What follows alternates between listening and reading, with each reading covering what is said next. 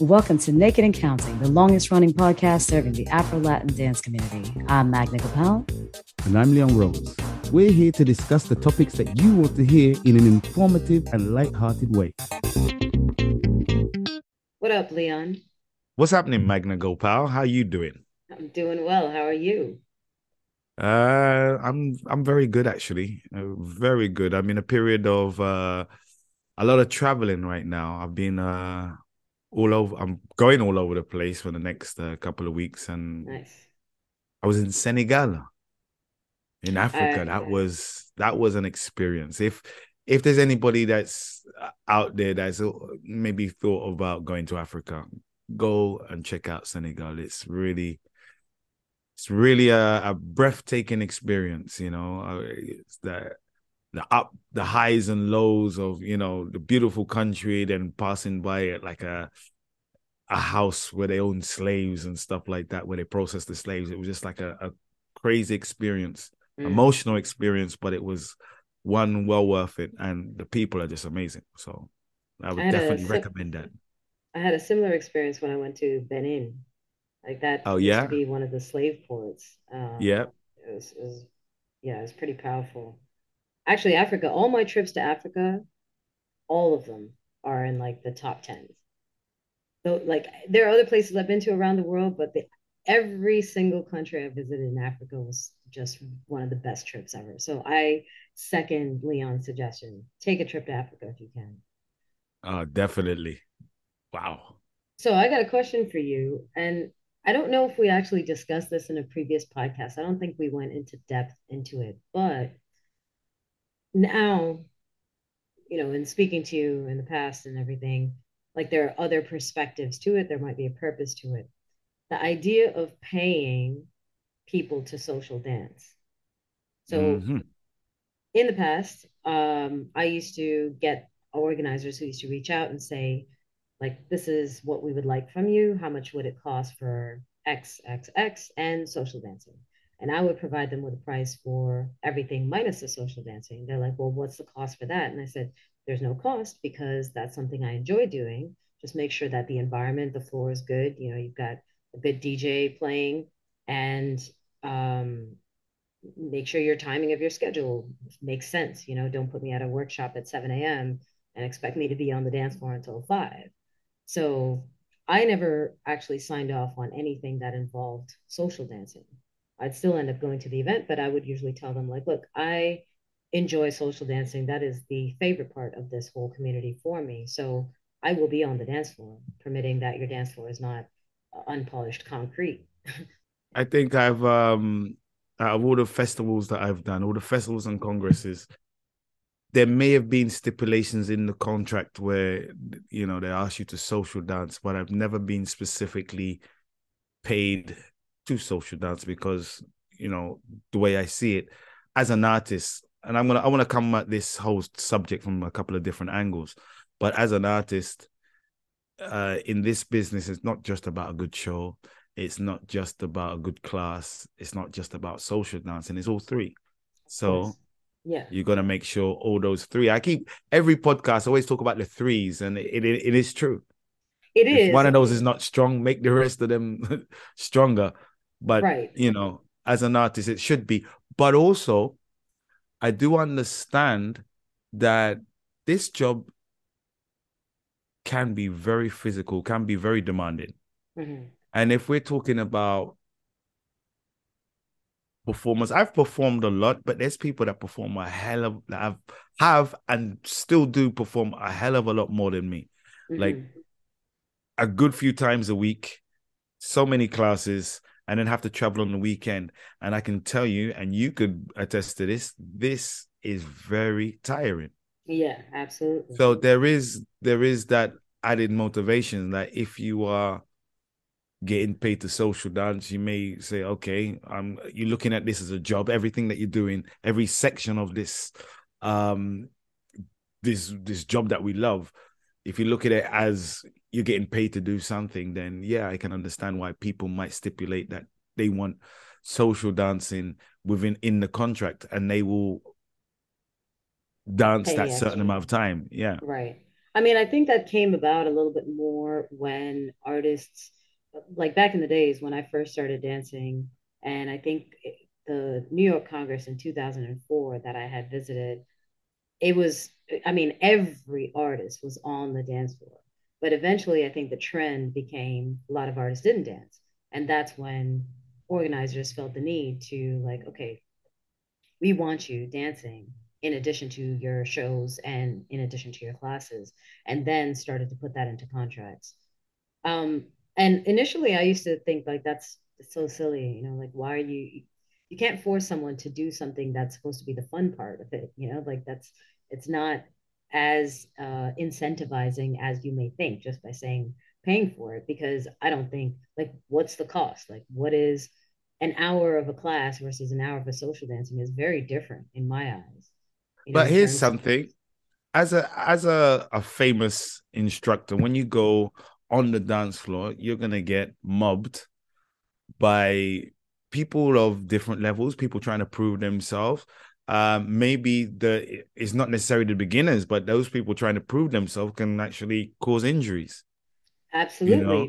But that's and what I'm which, saying. So there's so there's so many other factors that are hard to control when it comes to social dancing that isn't the same as teaching or performing. Like performing, you get a tech rehearsal, you understand the stage, you understand the space, you know what you're working with, you have time to make adjustments. Classes, also different. You see a class that's fully jam packed, well, maybe you're not going to be doing any traveling, teaching any traveling moves or traveling patterns. You see a floor that's um, you know, some sticky carpet. Obviously, baby don't include spin. So you can make those adjustments, but on the dance floor, it's much harder. As you said, it could be a beginner dancer that is um, making things uncomfortable. It could be even an advanced dancer just trying to show off all their moves, potentially causing some sort of injury. So, like, I, I, that's one of the reasons why I feel less inclined to be forced to social dance, even if it is for money, and more inclined to say, look, I'm a social dancer by nature and I enjoy it. So I will be out there dancing. Just make sure that you've got a decent floor and some decent music, and that will keep me on there.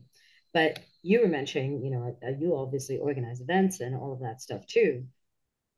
There, there is that element of people who are attending who are maybe extremely shy, who want the experience, but are scared or it's their first time and so they don't even have those uh haven't conquered their nerves to go and ask somebody. Forget even the artist just ask anybody right who are sitting well, there.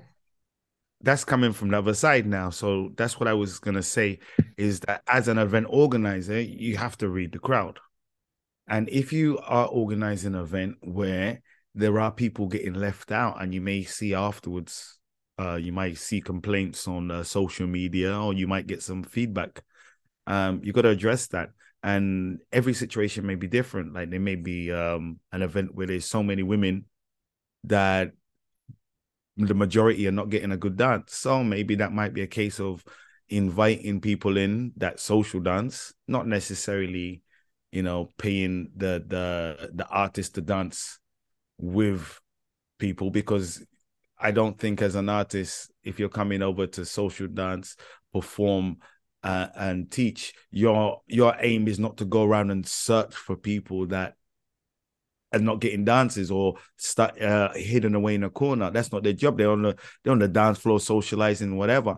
If we have people that do that, maybe they get paid, maybe they get free entrance, but they they they just make sure people are, are happy, and I, that's what I like. I, I want people to be happy. I don't want people to complain and I want them to get their dances. So that might be a case of the promoter deciding to just uh yeah, help help everybody. Help help help move it forward. Well, so that brings into the question, whose responsibility is it to have a good time? You know, that that's almost placing a sure, I understand like the discrepancy if you've got a lot of females in general in that community and you know they'll all be attending the event. So you're like, we need some male dancers, maybe I can incentivize them with either a free pass for them and a friend or pay them something to make it so that it's a balanced dance floor and everyone gets the opportunity to dance.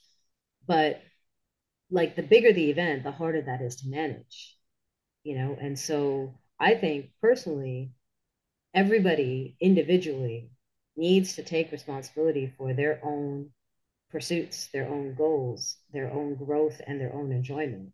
And if you're going to an event, as intimidating as it may be, maybe you just put it in your like a checklist and say, doesn't matter what, I will ask five people to dance instead of being on the sidelines, feeling intimidated, and then saying, oh, you know, no one asked me to dance, or I didn't even get to dance because these people were all mingling with each other, or those people were always getting asked and I wasn't getting asked. Like I feel like there's that element of it too, where where there's a lot of blame or responsibility placed on other people for your own enjoyment, when in reality you're not making any steps other than just paying your pass and attending the event. I think there's um insecurity comes into it as I I remember like sure. and we're all humans you know you you feel maybe you're not of that level and you want to dance with somebody and when you finally pluck up the courage to ask this superstar dancer and you get up there and you feel that this person you don't you first of all you feel like you're not doing the right things. Feel you start to sweat you you you've forgotten all your routines and you feel like you're repeating everything and then that person might give like a bored look, you know, um, and then that kind of ruins your night. But that's the thing too. I mean, can you even avoid that with paying people to social dance? I mean, you can't just because someone's paid to social dance or incentivized to social dance with everybody does not mean you can force them to enjoy it. Like they could try, but let's say there's a female social dancer that's paid to to be present and that person is dancing with all these guys and some guys really rough like it's going to be hard for her to put on a smile on her face when she's being led really roughly, right? Like now she's being paid. So, yes, she has a purpose beyond just enjoying herself, but she cannot enjoy herself. And that's going to be visible to the partner. And, and then what? Do you get other complaints from those people saying, well, you know, um, I paid to be at this event and they promised that I'd be able to social dance and the artist is like, yeah, I got paid to social dance too. All the artists that were there got paid to social dance. And then this person's complaining, yeah, but this artist who got paid to social dance extra was had this miserable look on their face. Like now you got this complaint with an entitlement attached to it, right? yeah. And I think that definitely goes a little bit deeper, actually.